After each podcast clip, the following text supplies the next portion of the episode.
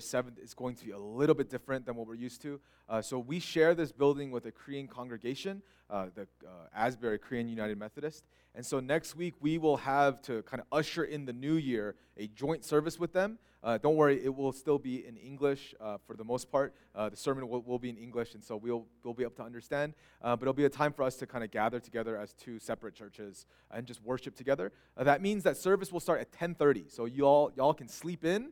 you can enjoy that. Uh, service will, will begin here at 10:30, and then immediately after that we will have lunch, and they're going to serve us lunch. The, Pastor Pastor Lee made it very very clear they want to make mandukuk for us, like which is like a Korean rice cake soup that is traditional for um, the new year. And so come prepared uh, to, to enjoy that. Uh, next is we have a deacon or a town hall meeting on the 14th. Uh, that's where we'll go over some of the things going on with our church. So if you if you are a church member or a Logos church member, feel free to join us uh, for that that town hall meeting after service on the 14th. So happy New Year! Um, it is it is New Year's Eve, and and with, with New Year's Eve comes all of those emotions and those feelings of resolutions, of, of times of looking, looking back in the past, of, of how, how this year went. Uh, for me, this year was, was jam-packed with stuff. It was, it was, it was real busy. Uh, as, as many of you know, I came on board uh, to, to be a pastor here at LCC. Uh, my wife got pregnant and gave birth to our son, Bennett. Um, so Emery has someone to play with. Um, the house right now is, is, is, crazy. We have you know, two little kids um, who, who just need our attention. And I, am learning when you have a second child, um, the mother, like the mom, is, takes care of the new child because she has to feed and she has to take care of them. Uh, and and the, the uh, the dad has to take care of the other child. And so Emery and I have been like best buds right now. Uh, she's really clingy. She likes spending time with me. But it's, it's, it's been really great. It's been wonderful. Uh, thank you for your prayers. Uh, Bennett had, had to go to the ER a few times um, because he had um, jaundice. And so we had to get his blood tested all this, all this time. And he had to go under phototherapy and stuff. But, anyways, everything is good. Looking back at this past new year, just so much has happened. And, and I, I was honestly trying to think of, of what to bring you as a message to kind of wrap up this year of, of just so much that's happened um, in our country, in, in our community, in our church, in, in our families. And I realized that I, I, I just, I have this comfort of, of preaching over, basically preaching myself, to myself. And a lot of times um, when, I, when I'm preaching to you, it, it's, it's not preaching at you, it's, it's really just working out these issues and these problems that I have within myself. And I hope and I pray that as I preach to myself and as I just constantly proclaim the gospel over my life over and over again, that it would in turn bless you. And so today's topic, today's t- uh, sermon title is called Faith's Logic. And the reason why uh, I, I, I have such a desire to talk about this is because I grew up in the church. I grew up in a Korean American church, uh, and I grew up in a very conservative church. Uh, one in which you respect God. You, you not only respect God, you obey God. You do whatever He says. Uh, if, if the Bible says it, you follow it, you do it. You believe in Jesus because I told you so, because He's the Son of God. And, and, and so for me, faith had nothing to do with logic. Faith was simply reading the Bible and believing the Bible and obeying the Bible. Logic was what I learned in school. Logic was, was how things worked and, and how, things, how things did. Faith was about belief, logic was about knowledge. And so for me, growing up in the church, my faith in God had a weak foundation because it wasn't based on anything but speculation. It wasn't based on anything but just someone telling me something and me just thinking, all right, that's, that sounds good. And, and what I realized for myself, and again, I, I, I need to stress, I'm not talking to you right I'm talking to myself. What I realized as time went on is that when I looked at my relationship to God, I was very afraid because I, I didn't really know who God was. I just knew that I needed to believe, I needed to follow and obey Him.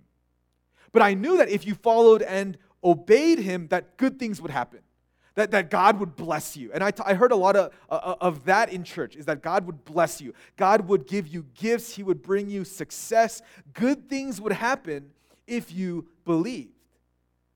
And so I, I remember growing up and, and being, uh, being a student, I would, I would go into these classrooms and there would be a test. And I would, I would sit down, and, and before the test began, I would pray real hard. I would say, Lord, bless me. Please bless me. And, and, and when you come across that really hard problem and you open up uh, the, the test booklet and you have no idea what the question is, and you're saying, Lord, bless me. Please bless me. And when you're filling out that Scantron and it's between A, B, C, and D, you're really saying, Lord, if it is your will, if it is your will for me to pass this class, let B be the right answer. And you, and you fill that Scantron in. And, and, and, and that kind of attitude progressed, even, even outside of school, the area of school. Um, I, again, I, I'm trying to be as vulnerable without being inappropriate. I wanted to be in a relationship so badly when I was single um, that I would pray so fervently for a girlfriend. I would pray so fervently that I would, I would wake up in the morning and before I went to bed, I would say, God, give me a girlfriend. Please, bless me. Bless. I, I, I believe that you have the power. I believe that I believe that, that it is possible that you can send someone who's who's right for me, that I won't be so lonely, that I won't have to go to the movies by myself, that I can go with someone and watch it, and then we can talk about the movie and, and I can have companionship. Like companionship's in the Bible, right? So so let me have companionship, Lord. And and and basically what happened over the years is my prayer life, my faith to God was inwardly, inwardly focused. And even when someone else came with a prayer request, as I entered into seminary, as I entered into the ministry, and people came with their problems, and, and really my, my answer to many of the people I ministered to was just believe. God, God can do it. God, God absolutely can do it. Just believe that, that God has the power, believe in Him, and He's He's got everything in His hands. He's got the whole world in his hands. And so he will take care of you. He will watch over you. Don't worry, don't worry, don't worry. And again, there were so many times, even in ministry, where all of this fell short. Because I think there's a, a lack of the logic aspect to faith. That because my faith had no basis, that it really was just superstition. And this has gotten to the point so to be so bad that there is even something in our country called the prosperity gospel, where people are thinking that if you believe hard enough, if you have a good enough faith, that God is going to grant you whatever you desire. That God will give you success. He will, he will make you happy. He will give you riches. He will fix all of your problems. Because faith has been reduced down to something that has no foundation whatsoever. As we enter this new year, what I want to explain to you is the foundation of faith. And the foundation of faith is very simple. But it, when you start to stray away from this simple foundation, faith in and of itself becomes a curse. It breaks down and leads you down a path where it won't lead to blessing, but it'll lead to death. And so this is very serious, but it's something that it's very simple. The foundation of faith is to bring glory to God. The foundation of faith is to point to God and say, and, and say it's Him. It, it, the foundation of belief, of faith, inherently requires us to give credit and glory to God. When we fail to give credit and glory to God, it defeats the whole purpose, the whole basis of faith. And so, really, if, if you leave today with just understanding that, I, I, I'm, I'm happy. I'm a happy man because what I'm realizing so much in our, in our even Christian bubble, even, even in a church community, is many times when we come into contact with suffering, pain, and problems, when we come into contact with chaos, frustration, anxiety, and stress. We pray to God that He would fix our problems, and when He does, and when He brings that, that relief and He brings that completion, that redemption, that answer, we fail to give him the credit. We fail to give him the glory. And when we fail to give him the credit that is due, it defeats the blessing altogether. Today we're going to go over the story of Gideon. And, and, and the story of Gideon is a very powerful one, and I, I was so lucky to have this week to, to focus on this story because I'm sure many of you who have been in church for a while have heard the story of Gideon. Even if you haven't been in church, you may have heard the story of Gideon because it's one of the popular ones. Gideon was this guy who, who wasn't strong. He wasn't the, the most popular. He wasn't the, the most qualified. But he led an army of 300 people against an army of thousands. And, and, and because God was with them, the army of 300 was able to defeat the army of thousands, of a great multitude. And, and people even use this, this story to, to, to basically tell you, like a David and Goliath type of story. If God is with you, then you will be super successful. You will be able to defeat whatever enemy comes in your way, no matter what the odds. And we hear this all the time. And so when we see our struggles and we see our problems, we're like, yeah, you know, like I can do it. I, I, can, I can have success. And I think today what I want to show you is that the story of Gideon is far more complex. It, it's not as simple as just Gideon led 300 men into battle, that there is an underlying, under, uh, underlying message of the story of Gideon. That once we begin to realize and understand, we see God's intention and purpose of bringing success to Gideon. So if you would open up your Bibles with me or look on the screen behind me, we're going to open up to Judges chapter 6 and chapter 7. And I'm going to read for us the basic story. And so, to give you a little context of how even Judges 6 starts, is that the nation of, of the Midians, the Midianites, the nation of Midian has basically seen the Israelites and seen this, this, this group, this tribe of people, and realized, hey, we're a lot stronger than you guys. And so we're going to come each and every year after you guys have, have already harvested all your crops, and we're going to steal all of your food. And so the, the Israelites were the ones that they were farming, that they were doing all this stuff to get all their food in these storehouses, and the Midianites would come year after year and just take all their food.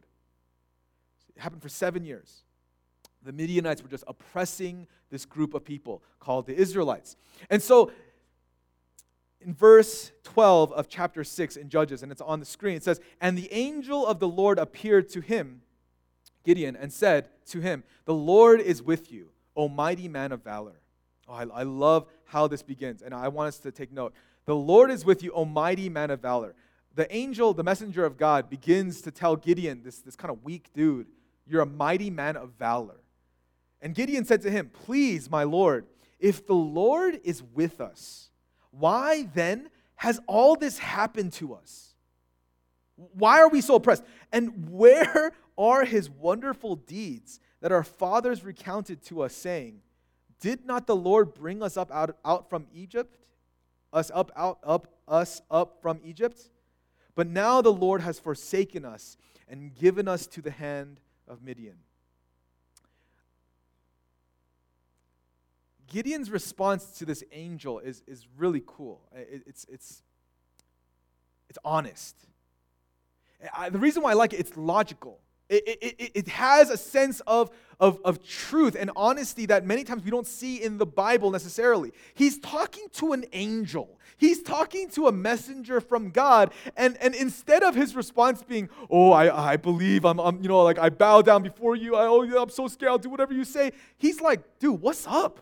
Like, look at what's going on. Do you not understand that right now, everyone is suffering, everyone is in pain? We're, we're, we're we're just, we're just, we're just messed up. Where's God? Like they told us about a God who saved us from the Egyptians, but where is he?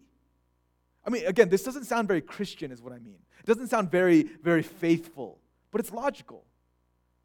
Gideon is, is witnessing his people go through this oppression, this suffering, and so he's telling the angel of the Lord all the problems, all of his critiques of God.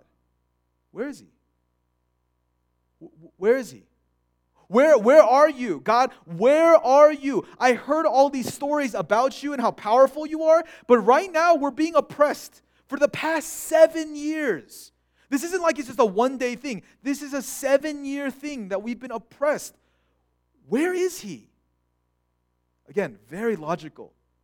And what I want us to recognize is the response of God isn't just to kill Gideon and say, ah, you, you, you pesky little kid. You need to just shut up and, and know your place. Know that I have a plan. Know that I'm watching over you. Know that I'm going to save you. Know that I am God and I'm going to make everything right.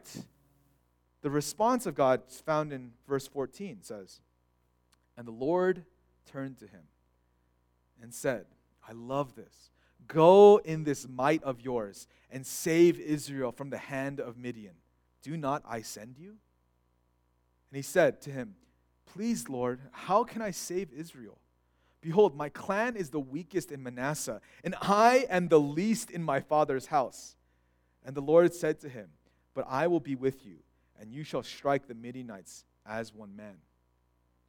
God's response to Gideon isn't just, man, just believe, just understand that, that I'm gonna save you. Like, why are you so unfaithful? Like, why are you questioning me so much? Why are you critiquing me so much? Like, I'm God, I'm here. No, God's response to Gideon was, hey, in your might, go and save Israel.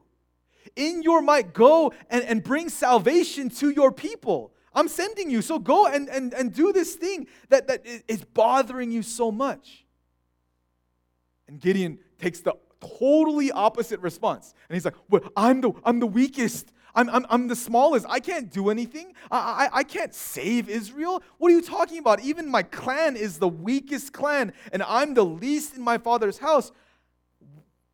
I, I can't. I can't. See, this situation is something that I find very common in, even in our, our day and age. Uh, you have people who are really good at finding out the flaws finding and critiquing on what the problems are. They're really good at being able to say, like, you know what, this is the major problem in our corporation. This is the major problem of our family. This is the major problem with our church. And they're like, if only this was fixed. If this was fixed, everything would be better. If this was changed, everything would be better. And then when someone's like, hey, why don't you fix it? Why don't you do something about it? And, oh, no, no, no, no, no, no, I can't. Uh, that's out of my place. I, I, I can't. I don't have the ability. I don't have the strength. I don't have the resources. Uh, you know what? It's a problem, but I guess eh, it's just a problem. We'll just deal with it. That's kind of the conversation between God and Gideon at this time. Gideon is like, God, where are you? Like, what's up? Like, where are you? We're being so oppressed. We're, we're, we're so stricken by the Midianites. Come and save us. You saved, you saved us in the past. You saved, you, there's stories of you saving us from Egypt. Just do the same thing right now. And God says, All right, do it. Gideon's like, I can't. He has this ultimate humility where it's like, I'm, I'm, I'm like this big. There's no way I can bring salvation. God's response to Gideon is, But I will be with you, and you shall strike the Midianites as one man even the way I read that is, is kind of my, my, my loose interpretation of this, is even to say that God is confirming to Gideon, He's saying, Gideon, I'm with you, so even if it was just you against this mighty army, you would be able to win. Because I'm with you, because God is with you, because the God of all creation, the God who created all of the universe, is with you, you can take down this army by yourself as one man. You can strike them down and you can win. And Gideon's response, again, is very logical. It's one that I find myself saying all the time. It says, and he said to him, If now I have found favor in your eyes, then show me a sign that it is for it is you who speak with me. Please do not depart from here until I come to you and bring out my present and set it before you. And he said, I will stay till you return. So Gideon's response is, is a very good one. Uh, he basically is like, um, this is crazy. This is insane. What you're asking me to do is impossible. And so if if it really is you, do this. Like here's a sign. And so what Gideon does is he actually gets a, a, a meat offering and he puts it on an altar and God burns it up in front of his eyes. Gideon's like, okay, real. Like he, he, he sees that God accepted his offering. He's like, all right, all right, I won't even, I won't, I won't question you again. Like I see, I see that you're real. And it's funny because the story of Gideon includes all of these tests. Like Gideon is constantly not testing God, but he's confirming the calling that God has placed on him. The calling was so great that he constantly was, was reaffirming. And so you've heard, uh, you may have heard, uh, there was a time where Gideon puts down a, a fleece a wool fleece on the floor and he says god if this is really you talking if it's not just me and uh, it's not just me thinking of crazy things then overnight make the fleece wet and the, the ground around it dry. And so gideon goes to sleep he wakes up he finds this, the fleece soaking wet that he has to wring it out and he's like okay i guess it's god. Later in the day he's like wait wait wait maybe it's not god. Maybe it, it just i'm just hallucinating. I'm thinking that god's saying that i can destroy this army okay, God, if it's really you, then I'm going to put this fleece down, make the ground around the fleece wet, and make the fleece dry. Gideon goes to sleep. He wakes up. He finds the fleece bone dry, and the ground around it's all wet. So he says, okay, it's from you. There's even more times where Gideon gets con- confirmed of his calling. And what I love about this story, and what we even see with Jesus and the disciples, is that God doesn't take your doubt. He doesn't take our doubt and say, oh, you're so stupid. Like, why don't you just listen to me and follow what I'm saying? That many times when we have doubt and we go to God and say, God, can you just confirm? Is this really from you? God's response is, I will stay till you return. I will wait for you to understand that this is my calling on you. That many times the calling of God is stronger than our ability and our ability to understand God's calling our, our connection to it. Many times, at least as I've grown up in the church, there's a fear that you miss God's calling on your life. Oh, I, I totally missed it. I, I, I, didn't understand it, and because I, I didn't get it then, it's over for me. I'm done. God's economy, God's way of operating with the world, the logic of faith has nothing to do with your timetable. It has everything to do with God's timetable. And God is far more patient than we could ever imagine. But there's something else that happens, and it's, it's found in verse 25. It says, That night the Lord said to him, Take your father's bull and the second bull, seven years old, and pull down the altar of Baal that your father has, and cut down the Asherah that is beside it, and build an altar to the Lord your God on the top of the stronghold here, with stones laid in due order. Then take the second bull and offer it as a bull offering with the wood of the Asherah that you shall cut down. All right, so basically, what's going on in the situation is before Gideon even assembles the army to go fight the Midians, to go fight the Midianites, God basically tells him, All right, there's an idol that's worshiping Baal, um, one of the, the, the gods of the people in the surrounding areas, and there's an Asherah pole. Um, an Asherah pole was the, the god of, of, again, people from a, the surrounding areas. The Israelites had um, were very specific instructions to just, just worship the God of Abraham, the God of Isaac, the God of Jacob, Yahweh.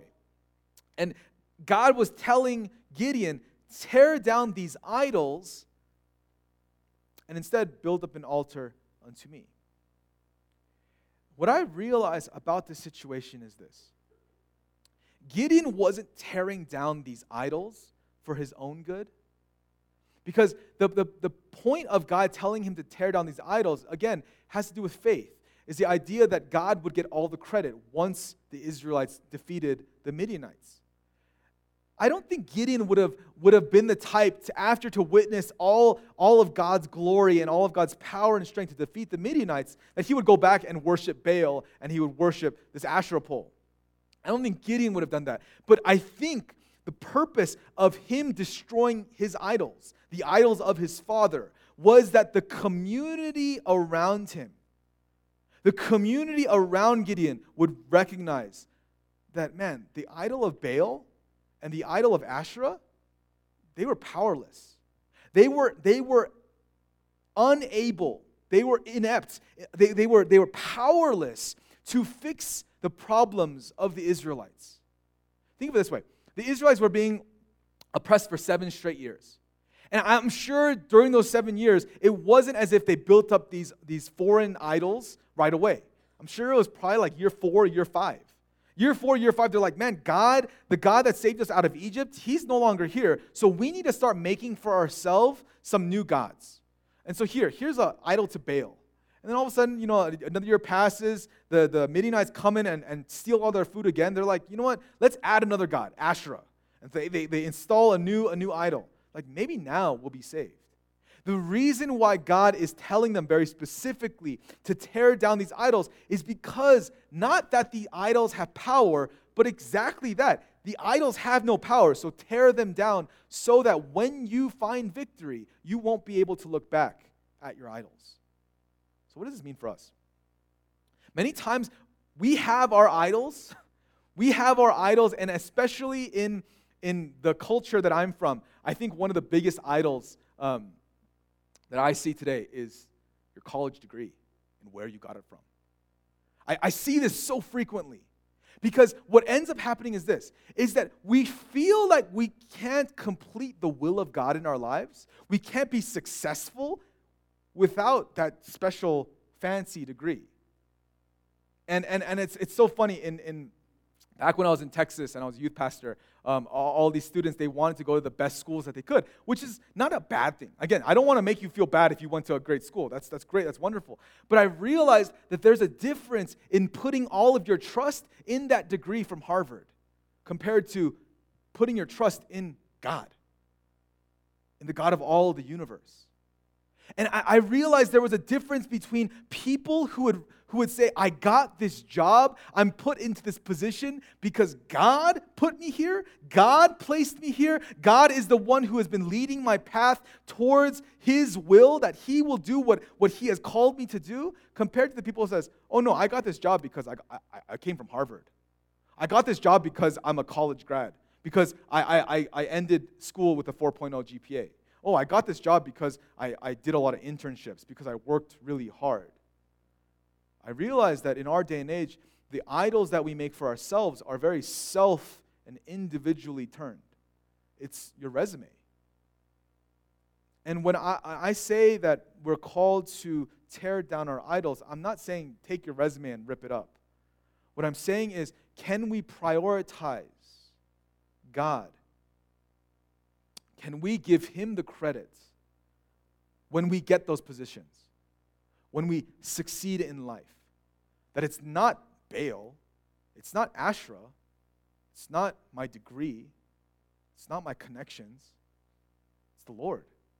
God is the one who has been guiding my path. He's the one who is leading me towards success. Which leads to the final section, and it's found in chapter 7, verse 2. It says, The Lord said to Gideon, The people with you are too many for me to give the Midianites into their, into their hand lest Israel boast over me, saying, My own hand has saved me. This is us. This is so many times us. See, God looks at this army that Gideon has formed, and it's, it's thousands of people, thousands of Israelites willing to, to take up the call to fight the Midianites, even though they're still outnumbered even though that their army is big, that they're willing to go out and fight uh, uh, a, a, an army that's far greater than they are, because they see the problem. God doesn't whittle down their forces because he's an evil God.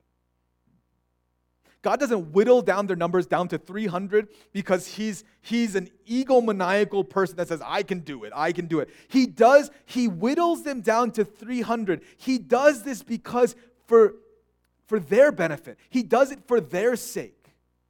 See, when we see God doing these things, it's really not to prop himself up. He doesn't need to prop himself up. The reason why God is whittling them down to 300, he's decreasing their armies, army says, it's because he says, Lest Israel boast over me, saying, My own hand has saved me.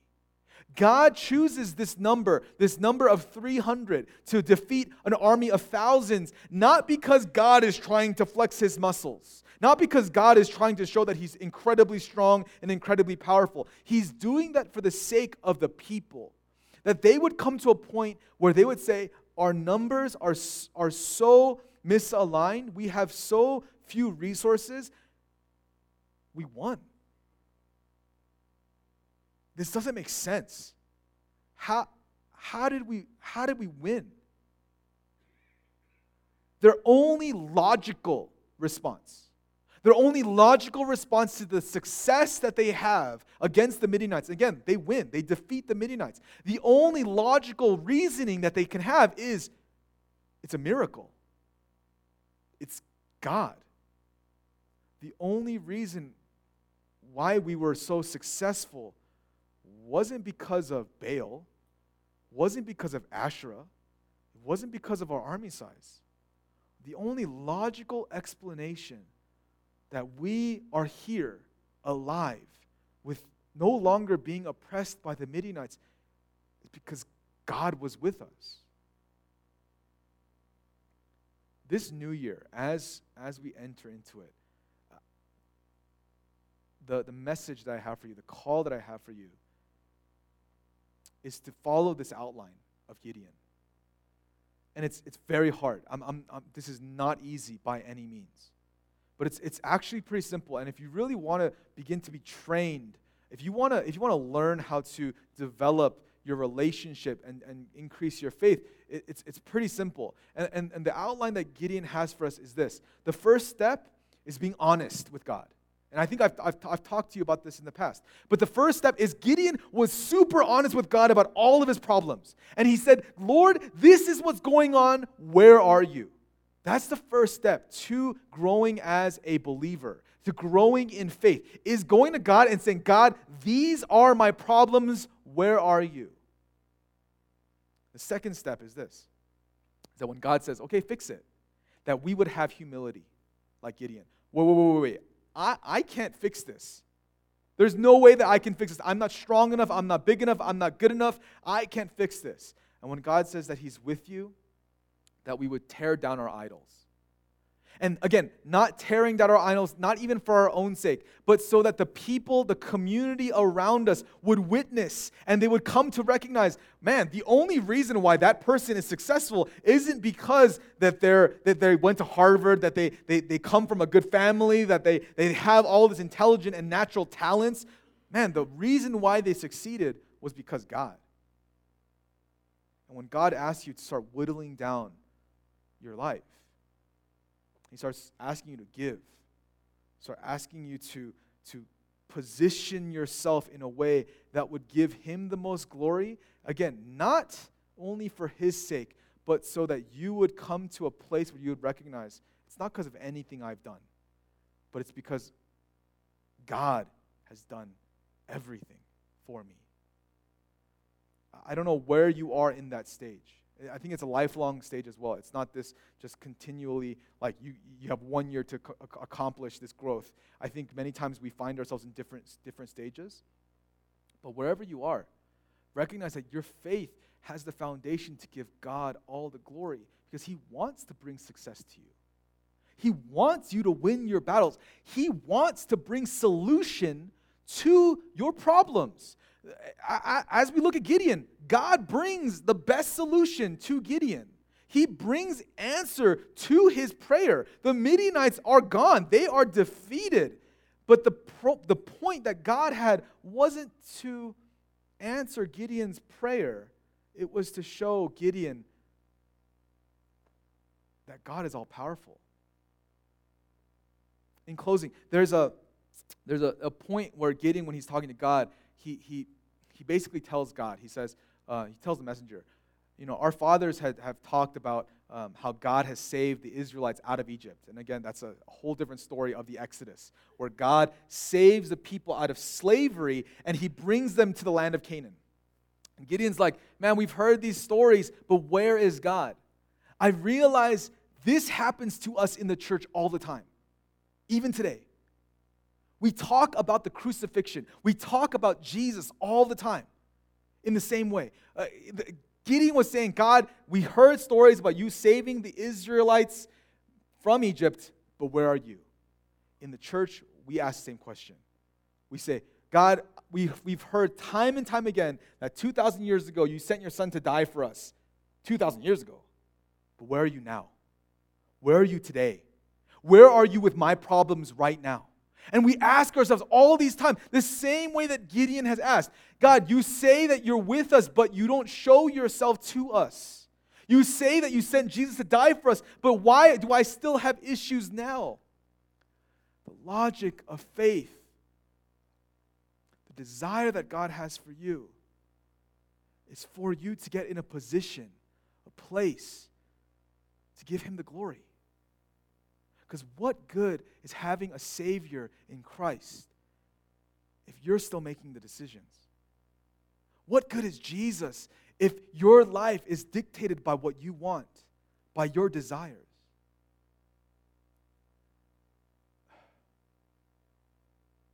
Church, I know God can change this world. I know He can, he can solve all of our problems. I mean, today there was a shooting not too far from here. And thankfully it's resolved, and thankfully, know, there's no longer an active situation.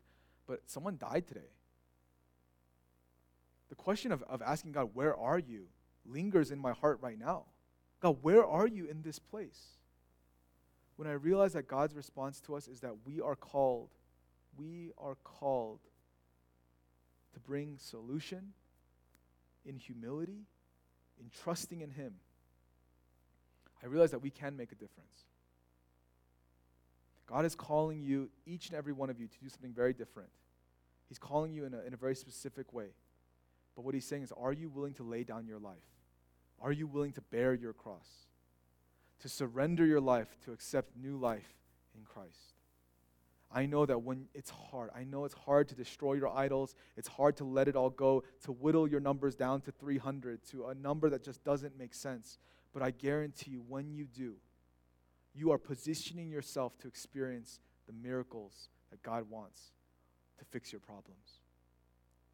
So when you come with a problem and you say, you know, like, God, where are you? What are you doing? Jesus is the answer.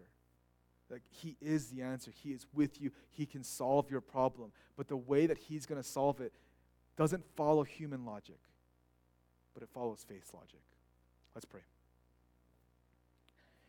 Father, we thank you for this day. Lord, we thank you that we can trust in a loving God. God, that when we have our issues, our problems, that we, we are welcome to bring to you our petitions, our, our worries. Father, I ask that on this day we would start new. This new year would be marked by a submission and a humility unto you, O Lord. Father, we thank you. We thank you for your Son, that He is the guarantor of, of your presence in our lives, that you are with us, and therefore nothing can destroy us. So, Father, I ask that you would give us a boldness in faith you would help us to not rely on our idols. You'd help us to not rely on our numbers and our resources and our size, but we would wholly and completely rely on you. We love you, and in Jesus' name we pray. Amen.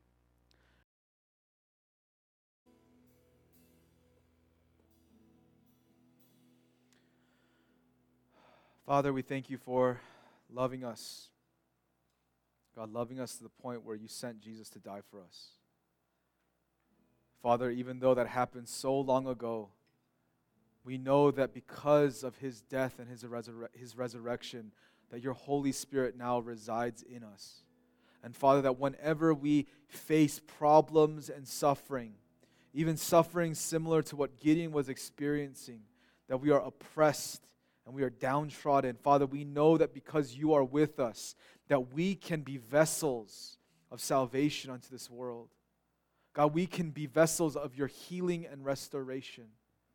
Father, allow us not to trust in, in the idols of this world. Not, let us not trust in Baal or Asherah. Let us not trust in our, in our money or our finances, in our education, in our talents.